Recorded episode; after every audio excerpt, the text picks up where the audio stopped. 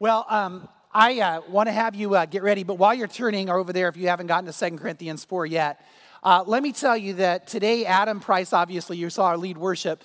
I, I love, yeah, let's. I love the fact that God redeems and God restores and God renews, right? Now, here's the thing that we're actually, I, I know this is a little bit sad, but I got to tell you, it's also exciting. God has brought this process along in Adam and Sherry and their family's life in such a way uh, that Adam, well, this is going to be his last Sunday with us. He is going to be going up north to be with Rick Stedman and to be the worship pastor up there. And uh, so I am really excited for that all of us who have been part of a team of watching God work in his life to restore have just been so excited to see this point come.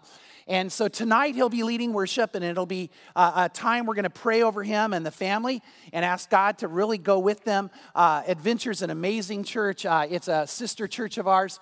And so we feel like we're just continuing on in ministry together. Uh, and so they'll be here tonight. I encourage you to come back. Uh, we'll be studying in the Word, but we'll also be having a time of worship and then prayer for them. By the way, Adam also did a CD that talks about his restoration journey. And if you'd like to grab one of those, they're out in the lobby today. And, and uh, uh, it, I think the songs, if you uh, know anything about the stories, you listen, you go, wow, God did something here in an amazing way. So let's pray. Father, I thank you so much for the fact that you not only restore, you not only redeem, but Lord, you renew us. And I pray that we would understand when we grab hold of what it means to truly know you in a very authentic way, and to live this life with you in an authentic way, God, it is something that causes day by day, moment by moment, an experience of you to, to it literally do amazing things in our heart, mind, all the way to the depths of our soul. And I ask right now, Lord, that your Holy Spirit would move in this place. Awaken us, Lord, more and more to you and who you are. In Jesus' name, amen. I don't know if you heard about the guy that went to the doctor and he's sitting there and the doctor walked in. The doctor said, Well, I've got some news for you. You're going to die. The guy was shocked and he looked at him and said, When? The doctor goes, I don't know, we're all going to die someday. I think that's funny. But anyway, uh, have you ever been in a place where you thought you might die? Twice in my life, I have literally been in a situation where I genuinely believed I was going to die. One was just a split second of knowledge, thinking it was about to happen in a car accident I was in, but I really, really thought I was going to die. Another time, I was on a plane that really almost went down. And uh, it was being bounced around as we were going into, and, and I, it, uh, it was one of those moments where we all thought we were going to die. And here's the shocker to me uh, I wasn't afraid. Now, I don't say that uh, vainly or proudly. Uh, I want you to know that, you know, I'm one of those people. I really have to say, God, you know, give me courage because it's got to come from Him. Uh, I, I, we used to live in a house that had sliding closet doors, and, and man, I would look at that, and if it was open that much, I was like, oh, no. And I'd say, Pam, go shut it, you know. And uh, so, but what happens when you come into contact with God is you get this amazing courage. Now, I want you to grab hold of that because what we're talking about, if you haven't been with this, is what is authentic Christianity? What is the real thing? And Paul actually lays it out for us in this incredible letter to the Corinthian church called Second Corinthians. And he begins to let us know that one part, one part of this is a, a courageous heart and mindset where we do not lose heart no matter what's occurring around us. And look what it says in Second Corinthians chapter 4, verse 16. He says, therefore, and he says, therefore, because the grace of God abounds to us and abounds to others, therefore, we do not lose heart. But though our outer man is decaying, yet our inner man, and keep, catch this, is being renewed day by day. We don't lose heart. Uh, uh, we never allow ourselves to get beaten down. We never lose perspective. Why? Because one of the marks, and we saw this a few weeks ago, of, of being an authentic Christian is unquenchable optimism. I mean, somehow, some way, we just in faith know God's going to do amazing things. It's also unvarying success. We know we will in the end triumph no matter what we're facing in a moment. So, what does he say here? He says it for the second time. I want you to know that if you really know Jesus, and you're really living this life, you do not lose heart. You do not lose heart. Now, I want you to notice in verse 16, he says, We don't lose heart even though certain things are happening. even though the, the outer man is decaying, even though our bodies might have been taking a beating through uh, a tragedy or, or through sickness or, or through age, and even though we see that happening, he says, you know what? It doesn't matter what's happening in the outer man, in our bodies, we just don't lose heart. Now, at my age, I'm reading this verse a lot differently than some of you are. Uh, you know why? It's because my body is going. I am getting old. Uh, as a matter of fact, I had to get glasses a few years ago, and I don't know if you've heard, they say there's three ways you know you're getting old. The first thing is, is your vision goes. The second is your memory goes. I can't remember the third. Uh, I have a friend, and uh, he was going to turn 50, and I love this guy, but I got to tell you, he was taking it hard. And his wife kept saying, Honey, it's just a number, it's just an age. He said, No, it's half a century. And, and he just started acting old. And she thought, I can't believe this. And as his birthday approached, uh, Cherie, uh, his wife, decided David, our friend, needed to be pepped up. So she said, I want you on your birthday. I've got a special plan for you. So she took him out to one of the places they had gone to when they had dated and, and wanted to kind of revive that mindset of being young. And then they got done with dinner and they got in the car and she goes, Okay, you know where we're going? He said, No. She goes, Glendora Mountain Road. And he said, What? She goes, Yeah, when we were younger. And so they drove up to Glendora Mountain Road and they parked, and, and she thought, I want to remind him that he's not as old as he thinks he is. And so they start kissing. And, uh, and you know, they're making out up there, but all of a sudden a big light comes on the car. And he's laughing. Oh my gosh, it's a cop. And so the cop comes walking up with the flashlight and he steps up to the window and he goes, Oh, you're old.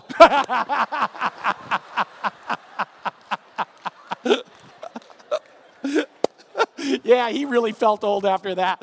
Uh, but you know what is, is in our lives we begin to change and i know some of you are younger but i want you to know if the laird we all go through this and uh, when I was younger, I, I had a life verse. It was 1 Peter 2.21 where it says, for, uh, it says, For you have been called for this purpose because Christ suffered for you, leaving you an example that you would follow in his steps. And, and that was my life verse for a long time. And about midway last year, with all the things we were going through here and, and God kind of reminding me who I was, my life verse has changed. And, and I love this passage. It's in Psalm 71, 17, and 18, and I skipped to 21. And it says this I, it's one I've been able to grab hold of. It says, Oh God, you have taught me from my youth, and I still declare your wondrous deeds. And oh God, even when I'm old and gray, do not forsake me till I've declared your strength to this generation and your power to all who are to come. Now, when I grabbed that verse, I thought, God, you know what? I have known you since I've been young. And, now that I'm older, I love you more. I've never been close to you, uh, closer now. And I want to keep telling people about you. I want this generation that's coming to know. I want to proclaim it. And so I'm so excited about this verse. And I was sharing it in the office a couple weeks ago. And I looked over, and Natalia looked at me, and I said, What? And she goes, I don't ever want that to be my verse. She goes, I don't want to be old like you which is why I stuck her in the picture last week. Yeah, she paid. But the reality is is God says, you know what? Some of us are going to get older. Some of us are going to face other things. And and here's the point. Are you ready? When you really know Jesus, it doesn't really matter. God says, even if it's age, if it's, it's your body wasting, or it's sickness that hits you younger, or finances turn on you, all the outward things, no matter how they hammer you, something inside is just always being renewed. Now, I want you to think about that because notice what he says here is it's not you get renewed when you come to know the Lord, although that does happen. He says you get renewed day by day. Do you see that in verse 16? He says it doesn't matter because we're being renewed day by day. Now, now I want to really key in on this. If you really know the Lord, it's not about, okay, I believe he's out there. It's experiencing him on a daily basis, experiencing his love, experiencing his renewal. Uh, we're renewed day by day. In Isaiah 40, 29 through 31, it says, What is that renewal like? It says, God gives strength to the weary, and to him who lacks might, he increases power. Though youths grow weary and tired, and vigorous young men stumble badly. It says, Yet those who wait on the Lord will gain new strength. They will mount up like wings of eagles. They will run and not get tired. They will walk and not become weary. That's what it means to know the Lord. And it's something you and I should say right without a shadow of doubt God, this is what it's like to know you. Now, how does this renewal happen? It happens by the power of the Holy Spirit. Titus 3 5 says, God saved us, not on the basis of deeds that we have done in righteousness, but according to his mercy, by the washing of regeneration and the renewing by the Holy Spirit. Uh, God renews us day by day by the power of the Spirit. He also renews us in another way. Now, grab hold of this. He renews us uh, through the coming to know the true knowledge, the true experiential knowledge and informational knowledge of who Jesus is. The more we tie into that, the more we're renewed by the power of Spirit working. Colossians 3:10 says, "We have put on the new self, who is being renewed to a true knowledge according to the image of the one who created him." And it goes on to talk about Jesus. So as I and as you live life day by day with God, the power of the Spirit comes in us, and when we take the knowledge of, the, uh, of who Jesus is in us, it starts changing us. Now, here's what I want you to grab for, hold up. Being a Christian is not about information, it's about transformation. God wants to transform you, and you ought to find yourself changing and being renewed daily as God begins to work with you and through you. Romans 12, 2 says, And do not do not be conformed to this world, but be transformed by the renewing of your mind, so that you may prove what the will of God is, that which is good and acceptable and perfect. God's great desire is that we would understand that. So Paul says, I don't lose heart. You know why I don't lose heart? You know why I don't get down no matter what's happening outside me and circumstances? The reason I don't is because God's renewing me daily and I see it happening. Now, another thing is, you ready? We do not get down, and this is huge, because we know the benefits that are being produced. Look what it goes on to say in verse 17. It says, For momentary light affliction is producing for us an eternal weight of glory far beyond all comparison. Now, grab hold of that. He says, momentary light affliction. Now, have you ever asked what Paul thought was momentary light affliction? And any of you know about Paul? Later on, if you actually your Bibles, turn over to 2 Corinthians chapter 11. He's going to actually talk about this momentary light affliction. And look at verse 23. He says, Are they servants of Christ? I speak as if insane. I more so. Now, notice these light afflictions he has in far more labors, in far more imprisonments, beaten times without number, often in danger of death. Five times I received from the Jews 39 lashes. Three times I was beaten with rods. Once I was stoned. Three times I was shipwrecked. A night and a day I've spent in the deep.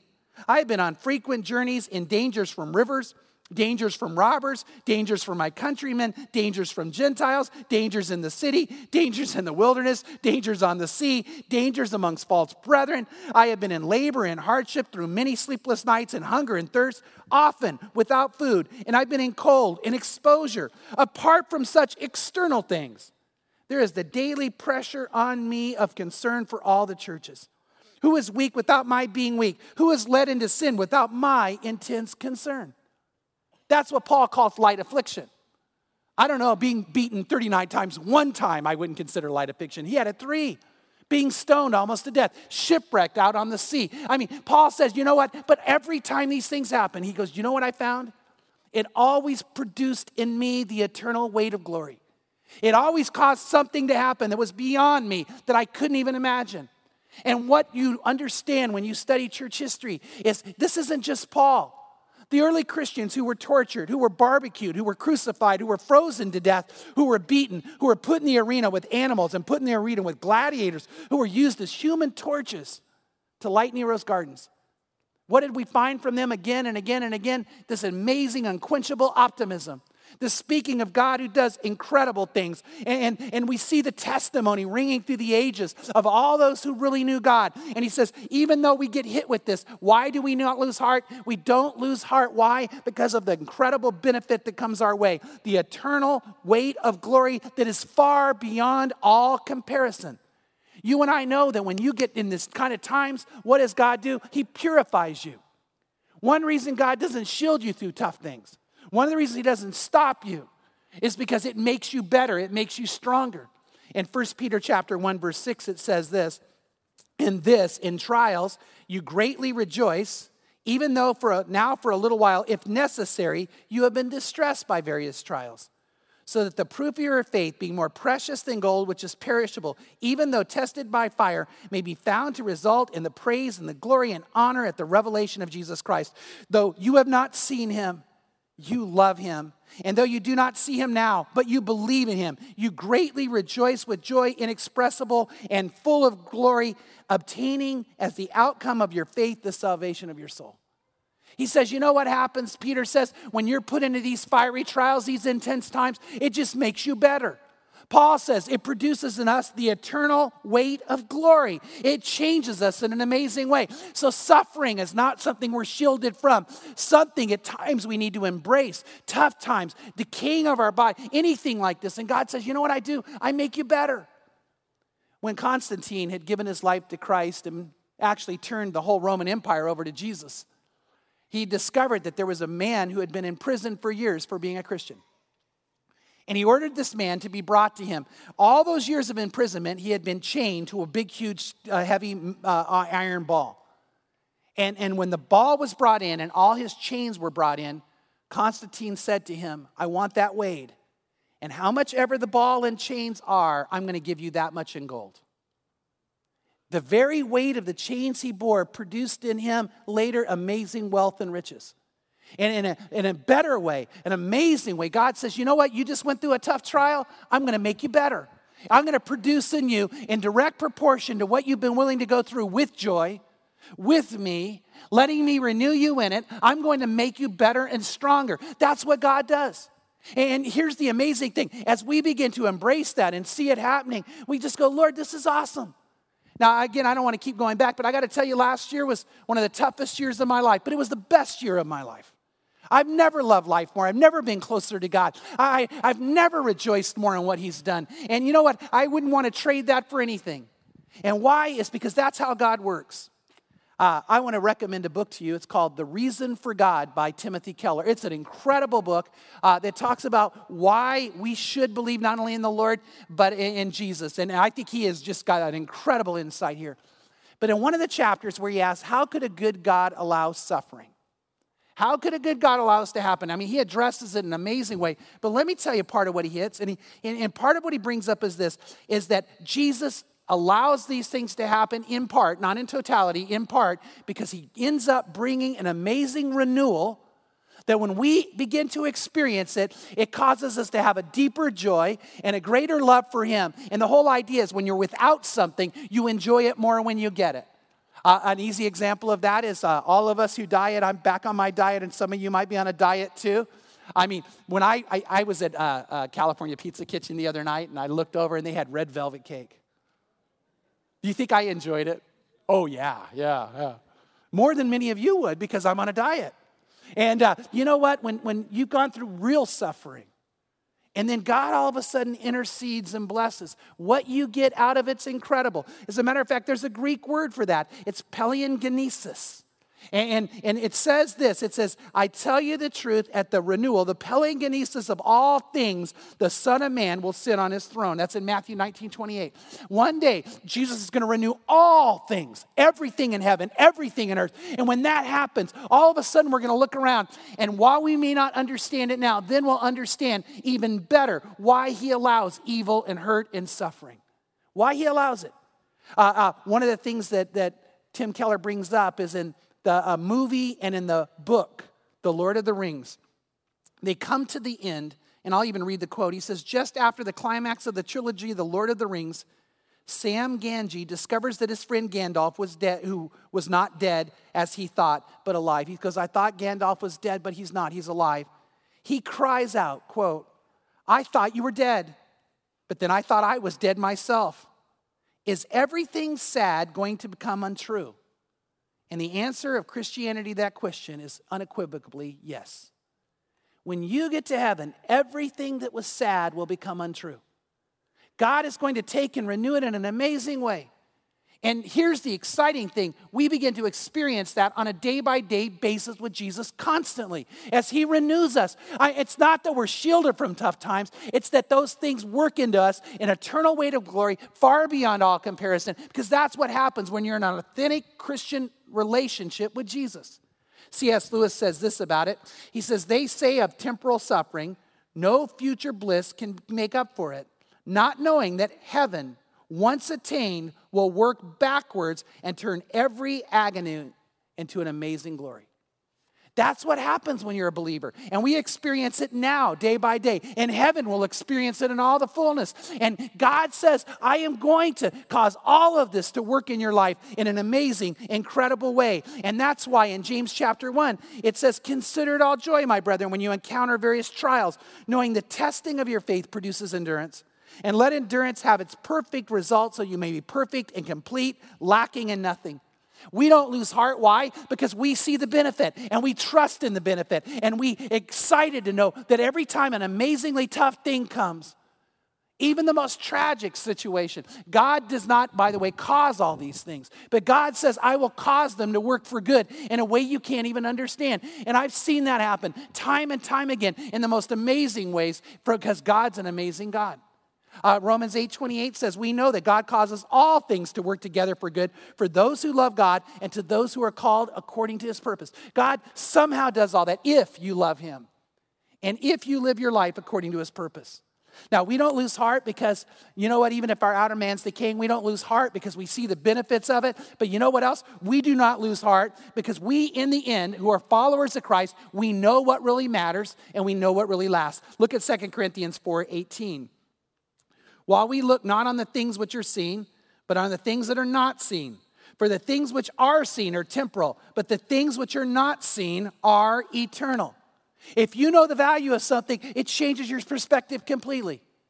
I don't know if you ever heard about the guy who uh, owned a cafe and he was behind the counter, and in came a guy who looked homeless. And he sat down on a stool and he said, uh, I'd like to order one of your breakfasts. And the owner looked at him and said, ah, not unless you can show me you're going to pay. I don't think you have the money. The guy looked at him and said, You know what? I, I don't have the money. But if I show you something truly amazing, can I have a free meal? And uh, the guy said, Sure. So the homeless guy reaches in his pocket, pulls out a hamster, sets it down. The hamster stands up on two legs, bows down, runs over to a piano that's in the cafe, and starts playing the piano. And it's amazing. And it's not just beating out, it's like this amazing song. And the guy's standing there, and everybody stops and gasps. And then he hits the ending, and everybody in the place is applauding. And the owner said, Whatever you want, it's yours. And he serves the meal. Well, later on, the guy comes back at lunch and he said, I'd like a lunch and a dessert. And the owner said, Oh, you got to show me something else truly amazing. He said, I've got something else takes out the hamster. Hamster bows, runs over. He takes out a frog, sets the frog down. Hamster starts playing a song. Frog stands up, starts singing. An amazing, amazing thing. And everybody's like, oh, and they're all cheering when it's over. Well, he goes, You have whatever you want. So he serves the food. A guy gets up, walks over to the guy, the homeless man, and looks at him and says, I'll give you 400 bucks for the frog. Homeless guy goes, You got a deal. And the owner's like, What? And, and, and he takes the 400, hands over the frog. The guy walks out all excited. The owner said, What are you doing? 400 bucks for that frog? The homeless guy laughed and said, The hamster's a ventriloquist.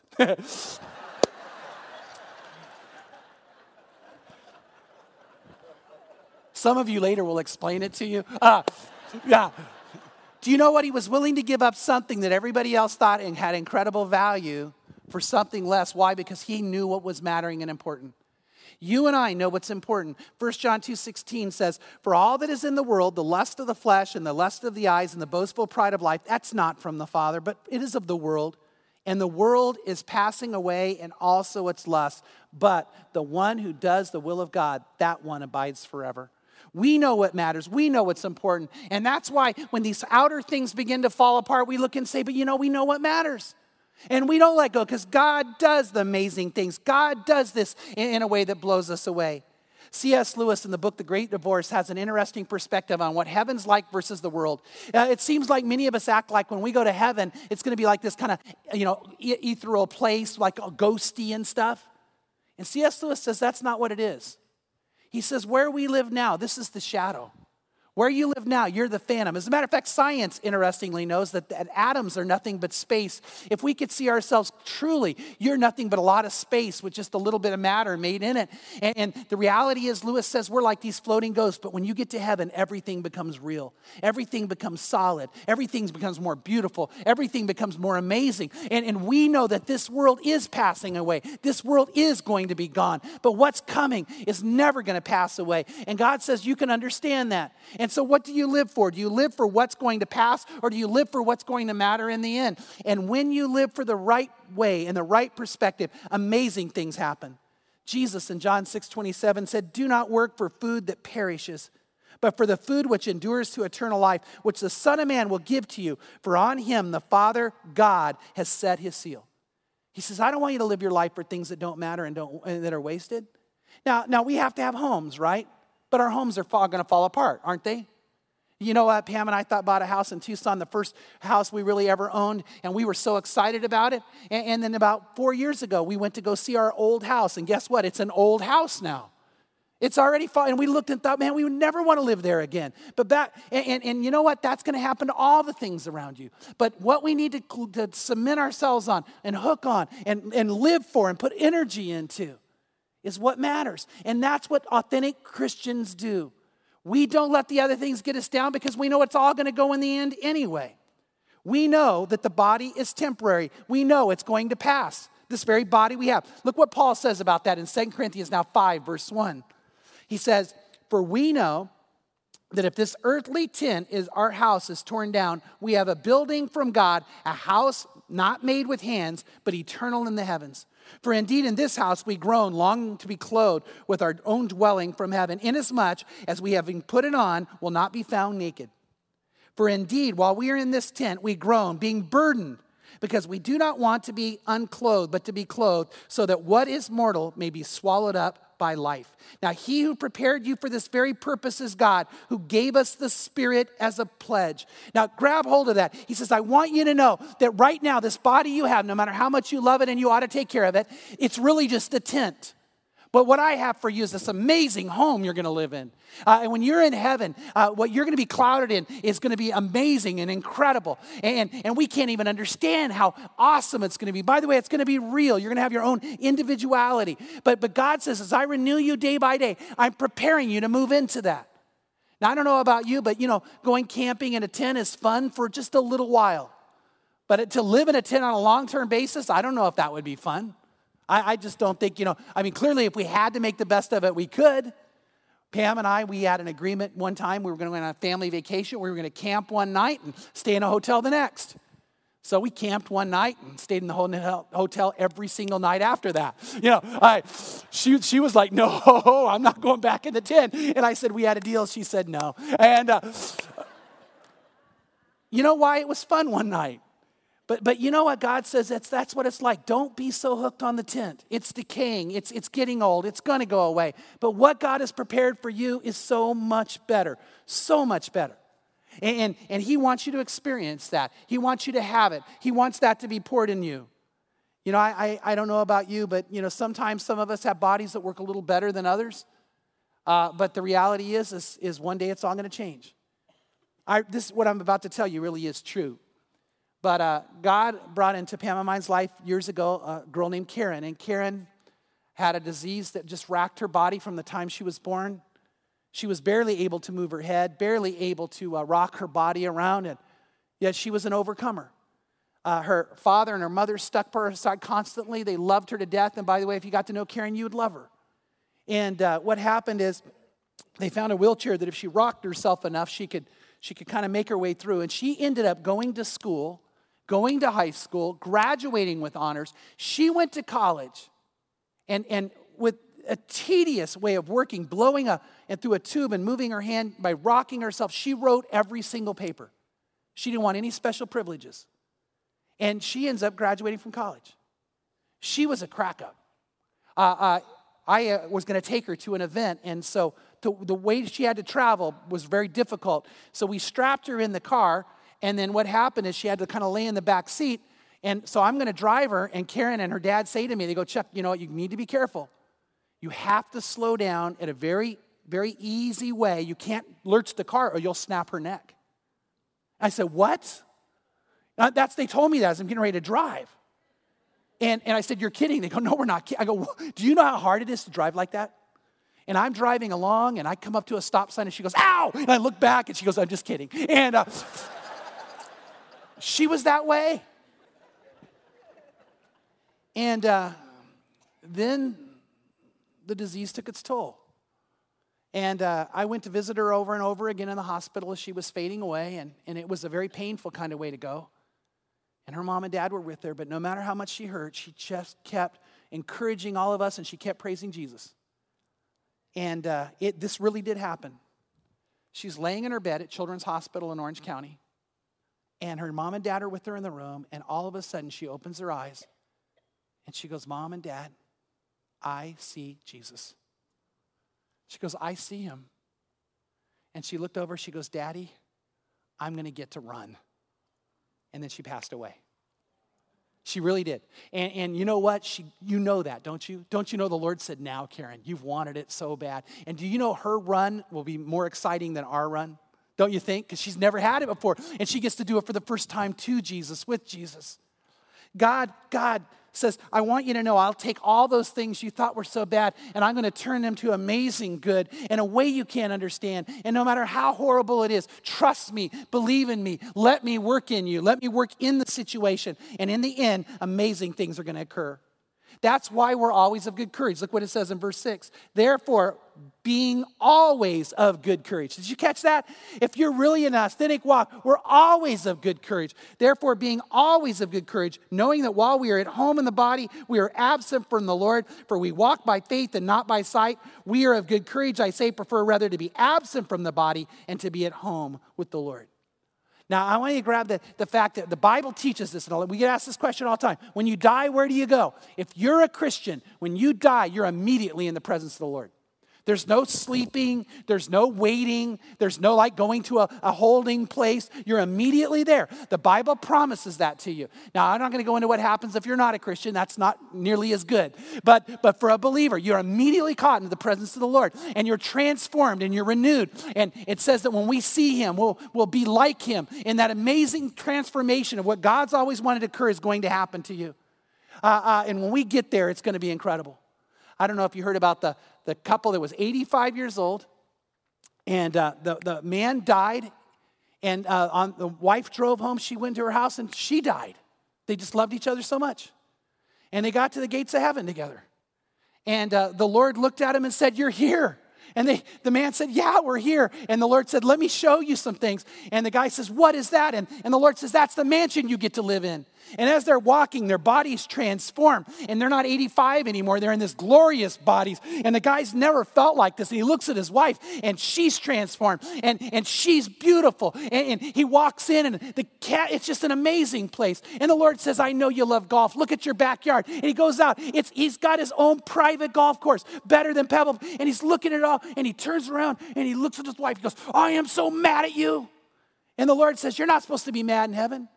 She, he goes, But Lord, if she hadn't fed me those disgusting bran muffins, I could have been here five years sooner.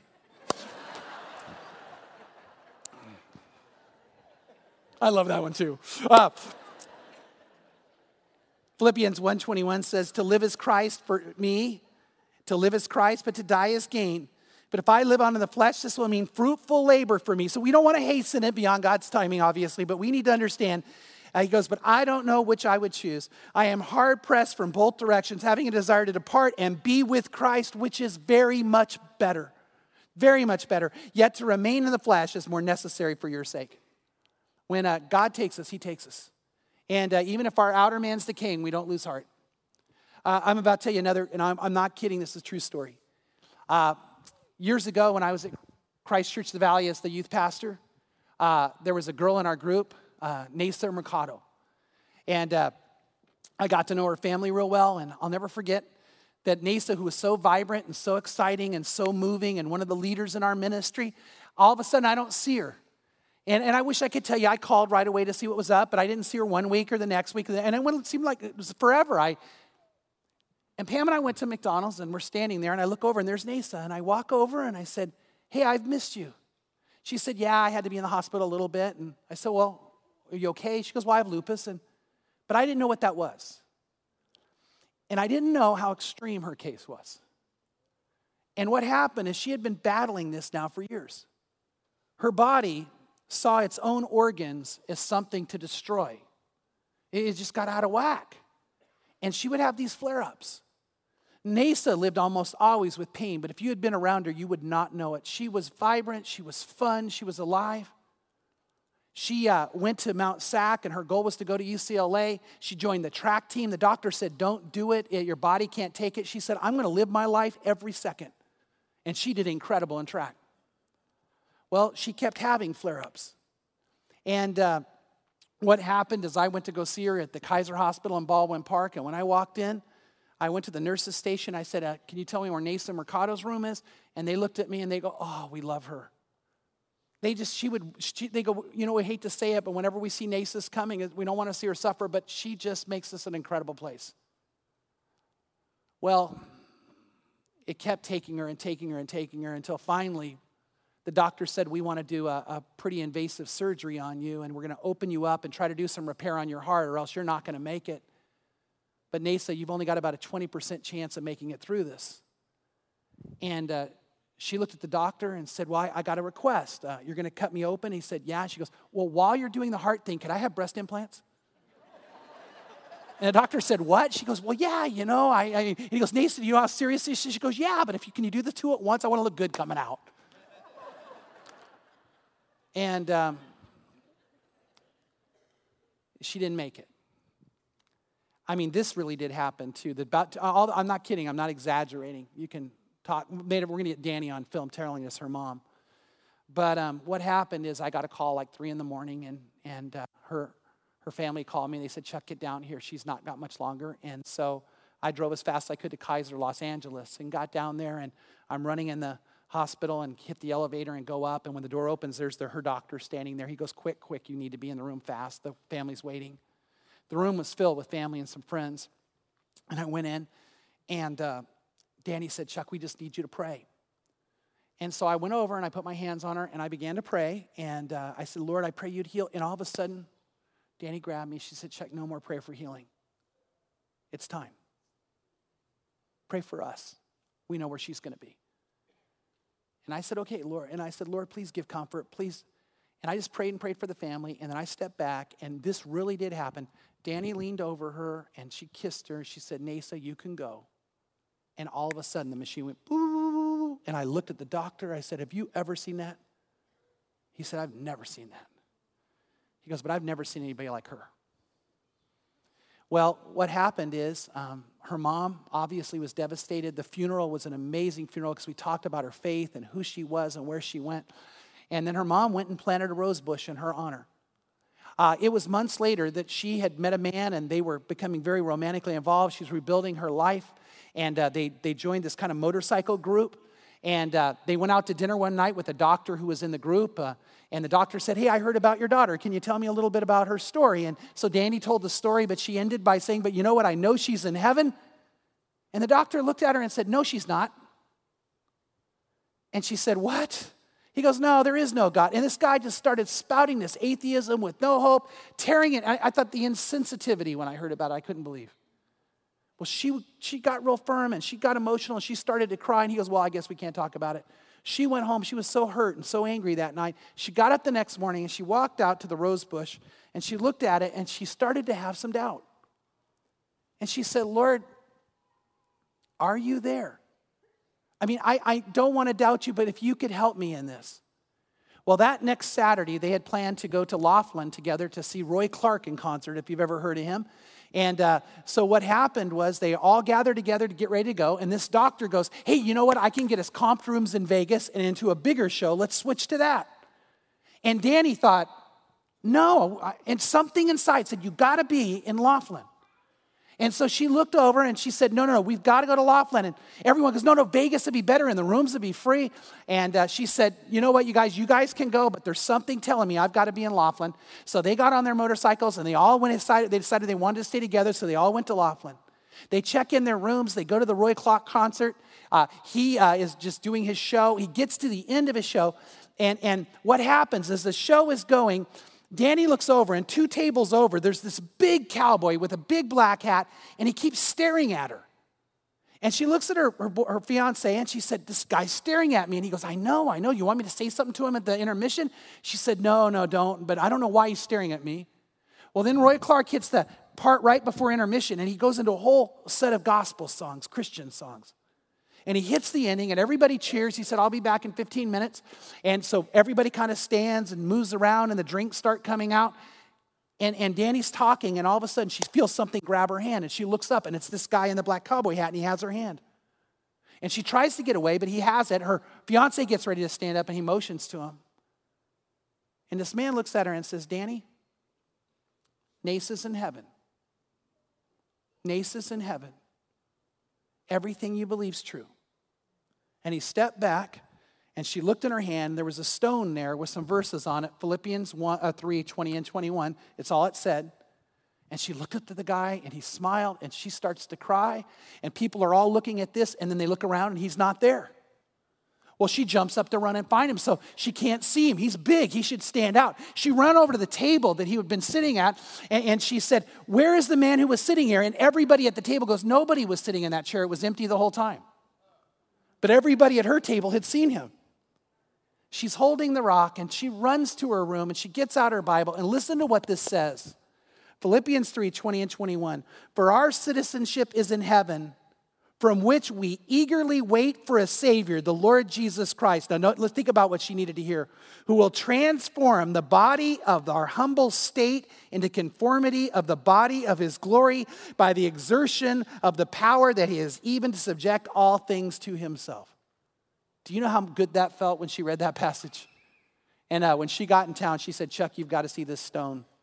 By the way, I had asked at one point, could I come and show it to you? And here's her answer no. She's never letting it out of her sight. But we are going to have her one day here, and I want you to hear a story from her. Do you know what? There is a God. You can read all the reasons for it and do all the study. I just want to tell you there is. And He loves you. And He wants to live a life where day by day He renews you.